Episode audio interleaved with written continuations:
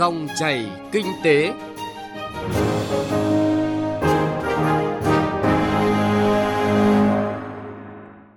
Các biên tập viên Thành Trung và Hà Nho rất vui được gặp lại quý vị và các bạn trong dòng chảy kinh tế trên kênh Thời sự VOV1 Đài Tiếng nói Việt Nam. Chương trình hôm nay thứ ba ngày 13 tháng 4 có những nội dung chính sau đây. Doanh nghiệp chủ động nắm bắt cơ hội từ các hiệp định thương mại tự do. Kiểm soát chặt chẽ phân lô bán nền, mua bán chuyển nhượng đất đai để hạ nhiệt thị trường bất động sản. Đây là nội dung trả lời phỏng vấn Đài Tiếng nói Việt Nam của ông Đào Trung Chính, Phó Tổng cục trưởng Tổng cục Đất đai, Bộ Tài nguyên và Môi trường. Phần cuối chương trình trong chuyên mục chuyện thị trường, phóng viên Đài Tiếng nói Việt Nam phân tích nội dung coi trọng xúc tiến thương mại quảng bá thương hiệu đầu ra cho sản phẩm ô cốp. Mời quý vị và các bạn cùng nghe. Trước hết là một số thông tin kinh tế đáng chú ý. Thưa quý vị và các bạn, Cục Tài chính Doanh nghiệp, Bộ Tài chính cho biết, 3 tháng đầu năm nay đã có thêm 12 doanh nghiệp thực hiện thoái vốn nhà nước với giá trị 286,6 tỷ đồng, thu về 2.165 tỷ đồng. Tính đến hết tháng 3 vừa qua, tổng tài sản của thị trường bảo hiểm ước đạt 600.000 818 tỷ đồng, tăng 22,8% so với cùng kỳ năm ngoái. Như vậy là chỉ sau 3 tháng đầu năm, tổng giá trị tài sản của thị trường bảo hiểm đã tăng thêm hơn 44,1 nghìn tỷ đồng. Theo quyết định số 532 của Thủ tướng Chính phủ mới ban hành, mức lãi suất cho vay ưu đãi tại ngân hàng chính sách xã hội áp dụng đối với các khoản vay có dư nợ để mua, thuê mua nhà ở xã hội, xây dựng mới hoặc cải tạo sửa chữa nhà để ở là 4,8% một năm, áp dụng từ ngày 1 tháng 4 năm 2021 đến ngày 1 tháng 1 năm 2023 giá bất động sản tăng cao tại nhiều khu vực khiến nhiều người lo ngại sẽ xảy ra tình trạng bong bóng như cách đây 13 năm. Theo phân tích của các chuyên gia, nguồn vốn từ các ngân hàng đổ vào bất động sản lớn tiềm ẩn nhiều nguy cơ nợ xấu. Do vậy, ngân hàng nhà nước cần siết tín dụng vào lĩnh vực này. Giải pháp cụ thể được đưa ra đó là giảm tỷ lệ cho vay mua nhà, mua đất từ 70% giá trị xuống 50%, thậm chí thấp hơn nữa trong thời điểm này.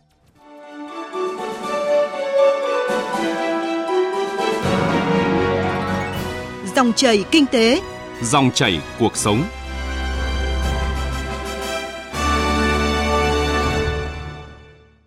Thưa quý vị và các bạn, hai năm sau khi Hiệp định Đối tác Toàn diện và Tiến bộ Xuyên Thái Bình Dương có hiệu lực, kim ngạch xuất khẩu sang các nước trong khối CPTPP đạt kết quả khả quan. Trong khi đó, dù phải đối mặt với nhiều khó khăn do đại dịch COVID-19, nhưng trong năm vừa qua, Việt Nam vẫn chủ động hội nhập kinh tế quốc tế và đạt được nhiều kết quả thiết thực. Nổi bật là việc thực hiện Hiệp định Thương mại Tự do Việt Nam EU EVFTA và ký kết Hiệp định Đối tác Kinh tế Toàn diện khu vực RCEP với một nền kinh tế có độ mở rất lớn, yêu cầu đang đặt ra cấp thiết là doanh nghiệp Việt Nam cần chủ động hơn để nắm bắt những cơ hội đang dần mở ra từ các hiệp định thương mại. Trong dòng chảy kinh tế hôm nay, phóng viên Thành Trung sẽ làm rõ hơn về vấn đề này. Mời quý vị và các bạn cùng nghe. Năm 2020, dù dịch bệnh COVID-19 diễn biến phức tạp, kim ngạch xuất khẩu hàng hóa của nước ta sang 6 nước trong khối CPTPP vẫn đạt 34 tỷ đô la Mỹ, tăng 12,02%. Trong đó, xuất khẩu sang thị trường Canada đạt kim ngạch gần 4,4 tỷ đô la Mỹ, tăng 12%, cao hơn nhiều so với mức tăng xuất khẩu chung là 7%. Tín hiệu tích cực là tỷ lệ tận dụng ưu đãi thuế quan CPTPP trong năm thứ hai đã được cải thiện đạt 4%. Riêng với các thị trường mới là Canada và Mexico là 17% bà Nguyễn Cẩm Trang, Phó Cục trưởng Cục xuất nhập khẩu Bộ Công Thương cho rằng, hai năm là một quãng thời gian không dài, nhưng CPTPP đang đem đến cho nước ta nhiều cơ hội mới. Tuy nhiên, những kết quả đạt được là rất khiêm tốn so với cơ hội mà CPTPP mang lại. Thực tế cho thấy, còn rất nhiều việc làm để doanh nghiệp có thể tiếp cận được với thị trường các nước đã phê chuẩn hiệp định này.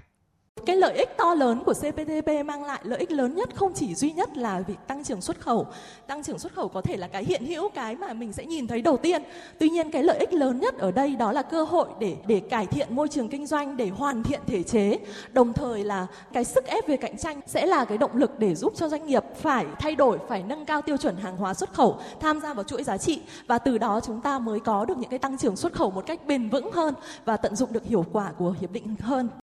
Theo số liệu khảo sát của Phòng Thương mại và Công nghiệp Việt Nam, có đến 69% doanh nghiệp được khảo sát nghe nói hoặc biết sơ bộ về hiệp định CPTPP, cao hơn tất cả các FTA khác. 25% doanh nghiệp có hiểu biết nhất định về hiệp định.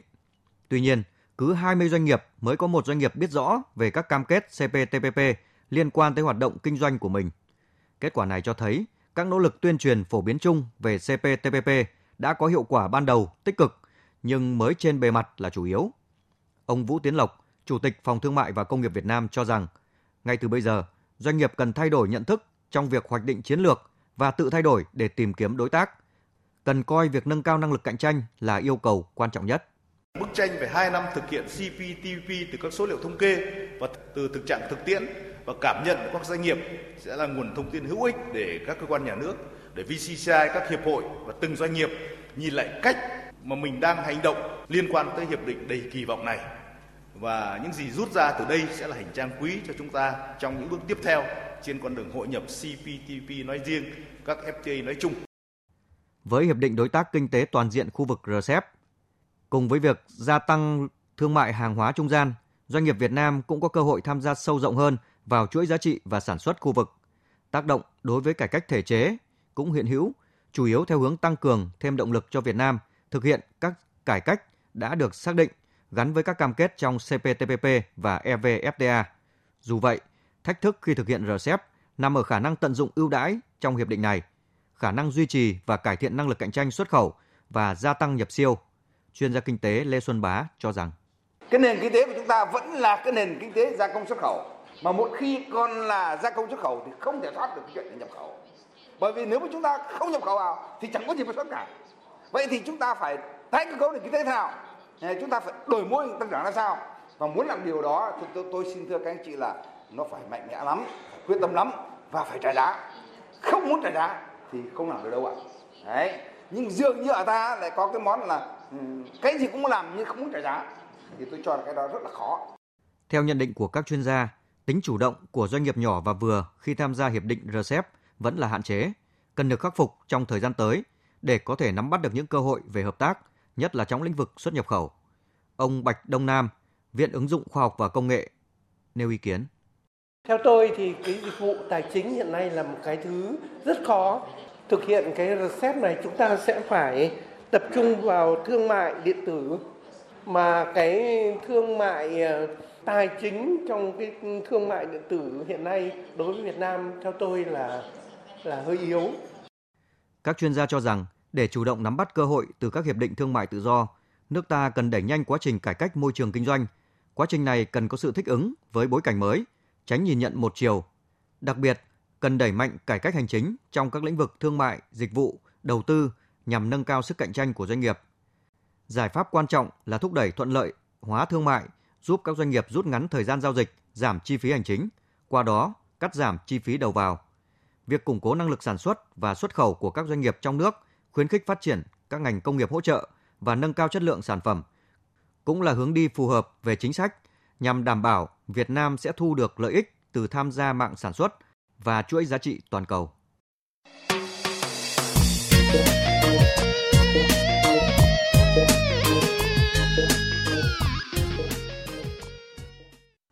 Thưa quý vị và các bạn, từ đầu năm đến nay, giá đất tăng vùn vụt ở khắp ba miền, nhất là ở những nơi được cho là có quy hoạch. Chính quyền nhiều địa phương đã phải cảnh báo người dân để ngăn chặn tình trạng xuất đất ảo, đảm bảo công tác quản lý đất đai và tránh hệ lụy cho xã hội. Vậy, Bộ Tài nguyên và Môi trường đã có những giải pháp gì để hạ nhiệt thị trường bất động sản hiện nay? Phóng viên Đài Tiếng Nói Việt Nam đã có cuộc trao đổi với ông Đào Trung Chính, Phó Tổng cục trưởng Tổng cục Quản lý Đất đai, Bộ Tài nguyên Môi trường về nội dung này. Mời quý vị và các bạn cùng nghe. Thưa ông, thời gian vừa qua thì liên tiếp xảy ra tình trạng sốt đất, đặc biệt từ đầu năm đến nay thì cái hiện tượng sốt đất xảy ra ở nhiều nơi, cả ba miền đất nước. Vậy thì ông có nhìn nhận gì về tình trạng này? Đúng là trong đầu năm trở lại đây, nhưng mà theo chúng tôi quan sát ấy, thì từ nửa cuối năm 2020 là đã bắt đầu có cái tình trạng là thị trường bất động sản ấm lên rồi. Tôi cho rằng đây là một cái câu chuyện cũng đang làm đau đầu các nhà quản lý hiện nay. Ở đây thì tôi cho có mấy cái nguyên nhân. Thứ nhất ấy, chúng ta thấy là có một cái dòng vốn đầu tư nước ngoài vào Việt Nam hiện nay là cũng tăng tương đối. Ý thứ hai, các nhà đầu tư nhỏ lẻ hiện nay, kể cả những người dân thì thấy rằng là đầu tư vào bất động sản là một cái kênh mà tốt nhất trong cái giai đoạn hiện nay thì cũng có một cái dịch chuyển cái dòng vốn chuyển sang đầu tư bất động sản. Thứ ba nữa là từ cái thị trường chứng khoán thì các nhà đầu tư sang mua bất động sản để găm giữ và để bảo vệ cái đồng vốn. Hai nữa là về quy hoạch thì chúng ta có dự kiến là sẽ mở rộng một số các cái quy hoạch các cái dự án ví dụ như là dự án Cần Giờ, dự án ven sông Hồng hay là ở các địa phương chúng ta có cái chủ trương là sẽ nâng cấp một số các cái huyện lên thành thành phố, lên thành quận. Chúng ta có mở một số các cái quy hoạch về sân bay thì tất cả những cái thông tin đấy thì nó làm cho thị trường bất động sản là ấm lên, đặc biệt là sôi động trong giai đoạn gần đây. Với cái sự sốt đất đồng loạt ở cả ba miền đất nước như vậy thì theo ông liệu đây có phải là cái sự bất thường hay không? Tôi cho là bên cạnh sự ấm lên như vậy nhưng nó tăng một cách đột biến, nó thành một cái trào lưu như vậy thì nó cũng đã trở thành là bất thường. Cái bất thường ở đây có những cái khu vực giá đất thị trường tăng 3 4 lần, kể cả cái đất nông nghiệp người ta cũng chào mời người ta cũng mua bán thì tôi cho là bất thường. Trách nhiệm của Bộ Tài nguyên Môi trường cũng như các cái địa phương kiểm soát cái tình trạng này là gì ạ? Về phía Bộ Tài nguyên Môi trường thì chúng tôi cũng là quản lý vấn đề về giá đất. Trước mắt là yêu cầu các địa phương là không được điều chỉnh bảng giá đất cho nó tăng lên. Và hiện nay bảng lãi suất chúng ta đã giữ ổn định từ năm 2020 cho đến 2024. Thứ hai là chỉ đạo các địa phương khẩn trương lập cái quy hoạch sử dụng đất trong cái quy hoạch cấp tỉnh, cấp huyện để đảm bảo được nguồn cung. Thứ ba nữa là kiểm soát chặt chẽ cái việc đăng ký giao dịch, mua bán chuyển nhượng đất đai này, các cái thông tin về quy hoạch sử dụng đất thì đấy là trách nhiệm của Bộ Tài nguyên Môi trường. Đối với các địa phương thì ờ, tổng hợp tất cả các cái lĩnh vực như vậy thì các địa phương sẽ phải là công bố công khai các cái quy hoạch, đặc biệt là thực hiện các cái quy hoạch cho nó khẩn trương. Trong đó những câu chuyện về mua bán chuyển nhượng đất nông nghiệp trái phép này, chia lô phân lô bán nền trái phép này, rồi là chuyển mục đích sử dụng đất trái phép sang làm nhà ở này, hoặc là những thông tin của các cái dự án thông tin sai sự thật thì địa phương là phải kiểm soát rất là chặt để cảnh báo cho những người dân, cho các nhà đầu tư và đặc biệt là có một cái bộ phận đầu cơ thì phải có cái kiểm soát chặt như vậy. Qua sự việc sốt đất này thì ông có khuyến cáo như thế nào đối với người dân và doanh nghiệp trong giai đoạn hiện nay? Thứ nhất là đối với người dân ấy, thì chúng tôi cho rằng là khi mà chúng ta có một cái nguồn tiền tham gia vào cái việc mua bán chuyển nhượng đất đai trong cái giai đoạn sốt hiện nay thì chúng tôi cho là theo cái trào lưu là rất là nguy hiểm và nếu như chúng ta chuyển tiền vào đấy sau đó là cơn bong bóng mà nó vỡ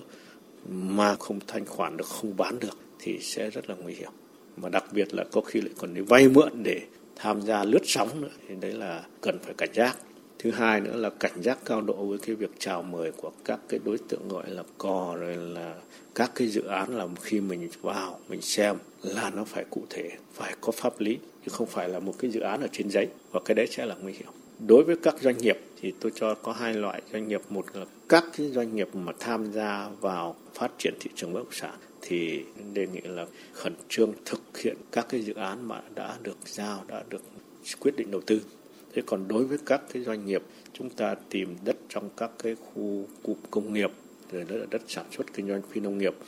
Thế đối với các cái doanh nghiệp mà chúng ta đang cần cái mặt bằng để sản xuất kinh doanh phi nông nghiệp đăng ký cái nhu cầu sử dụng để chúng ta lập cái kế hoạch sử dụng đất và để chúng ta lập cái quy hoạch sử dụng đất thì trên cơ sở đó sẽ từng bước tháo gỡ được. À, xin cảm ơn ông về cuộc trao đổi này.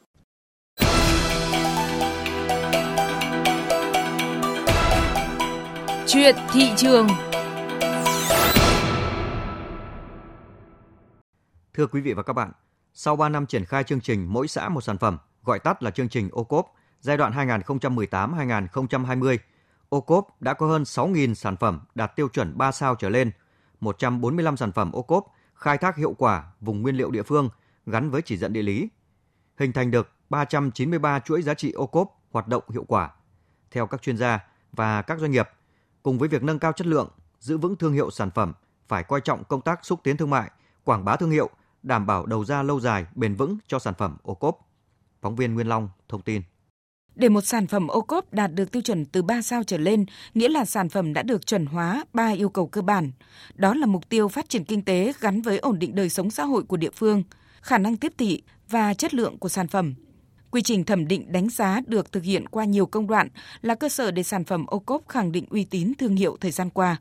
Bà Lê Việt Nga, Phó vụ trưởng vụ thị trường trong nước Bộ Công Thương cho biết, Thực hiện chức năng quản lý nhà nước, thời gian qua Bộ Công Thương đã tiếp cận thị trường đưa sản phẩm ô cốp tới tay người tiêu dùng bằng hai hoạt động chính, đó là thiết lập ra các điểm bán hàng ô cốp tại 63 tỉnh thành phố và đưa các sản phẩm ô cốp vào hệ thống phân phối bán lẻ. Đã có nhiều doanh nghiệp, tập đoàn siêu thị lớn đặt hàng ưu tiên các sản phẩm ô cốp đưa vào hệ thống phân phối và hiện đang được tiêu thụ ổn định.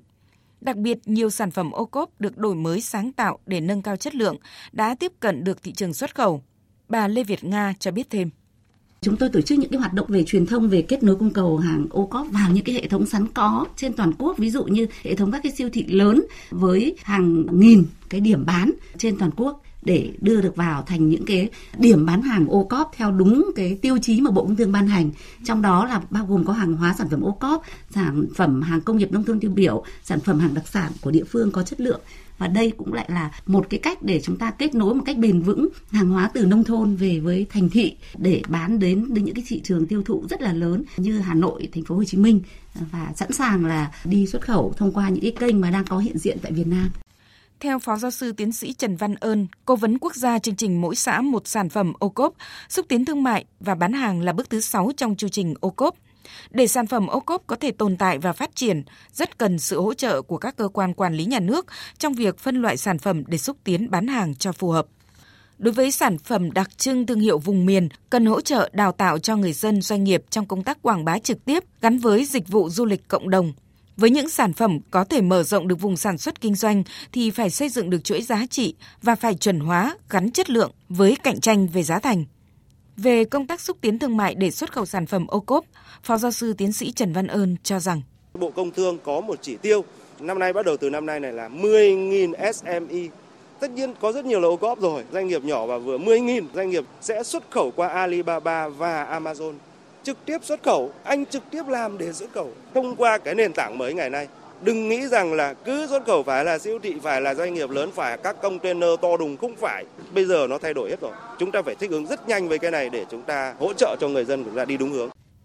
Từ kinh nghiệm thực tế trong sản xuất, chế biến sản phẩm nước mắm Lê Gia đạt tiêu chuẩn ô cốp 5 sao, không chỉ đưa vào bán trong các siêu thị, hệ thống phân phối lớn tại thị trường trong nước, mà còn xuất khẩu đi nhiều thị trường khó tính trên thế giới. Ông Lê Anh, chủ thương hiệu nước mắm Lê Gia ở Hoàng Hóa, Thanh Hóa cho rằng với những cái sản phẩm mắm lây da của chúng tôi thì cũng đã xuất khẩu đi các những thị trường ờ, tương đối là có tính ví dụ như là Hàn Quốc, Nhật Bản, Đài Loan, Nam Phi, Nga. Thì để một cái sản phẩm ờ, ô cốp xuất khẩu được thì nó đòi hỏi rất nhiều yếu tố. Ngoài việc đảm bảo chất lượng hệ thống quản lý chất lượng rồi những cái tiêu chuẩn của thị trường đích thì quan trọng nhất là cái thông tin cái cơ hội xúc tiến để cái sản phẩm đấy cái thông tin cái sản phẩm đấy đến được với các đối tác ở nước ngoài. Thì tôi nghĩ rằng một trong những cái yếu tố quan trọng đấy là các cơ quan bộ ngành cụ thể là các đơn vị xúc tiến, các tham tán thương mại, các đại sứ ở nước chúng ta ở các nước sở tại thì hãy xem sản phẩm ô cốp như là một tự hào dân tộc. Có thể nó không phải là một cái sản phẩm chất lượng như thương hiệu quốc gia nhưng nó là đặc sắc vùng miền. Rất nhiều thứ để chúng ta có thể quảng bá với bạn bè thế giới. Trong sản phẩm ô cốp thì cái tỷ trọng cái nhóm ngành ẩm thực, thực phẩm là chiếm ưu thế và tôi nghĩ đấy cũng là lợi thế của Việt Nam. Theo ông Vũ Thành Long, trưởng ban xây dựng nông thôn mới tỉnh Quảng Ninh, để nhiều người tiêu dùng biết đến sản phẩm ô cốp, cần phải làm song hành cùng lúc hai việc, đó là công tác quảng bá trên tất cả các kênh, nhưng trọng tâm vẫn chính là nhân lên sức mạnh từ chính người tiêu dùng trực tiếp lan tỏa ra cộng đồng.